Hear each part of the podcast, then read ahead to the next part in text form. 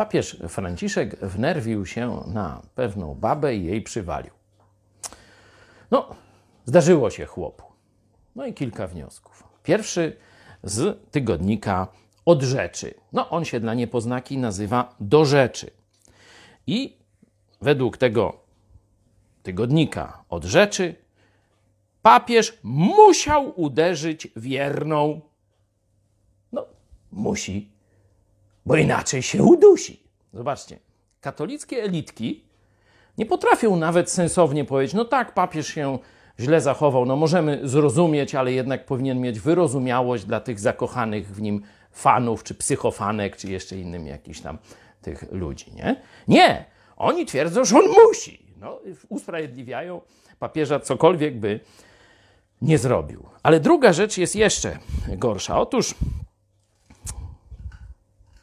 Franciszek, zanim przywalił tej babie, wygłosił kazanie, którego główna myśl była taka: czytam, żeby cię nie pomylić.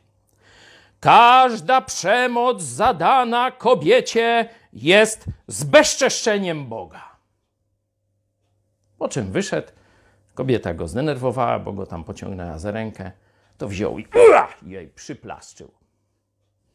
Każda przemoc zadana kobiecie jest zbezczeszczeniem Boga. Na tym przykładzie, drodzy katolicy, możecie zobaczyć, ile są warte nauki waszego papieża. To jest słodkie pierdzenie.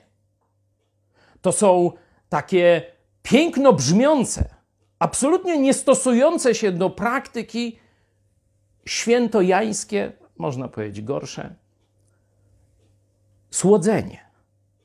Ci ludzie to wam mówią, ale na swój użytek robią całkowicie co innego. Ja nie rozstrzygam, czy on dobrze zrobił, czy nie. Ale mówię, nauka katolicka jest obłudna do szpiku kości.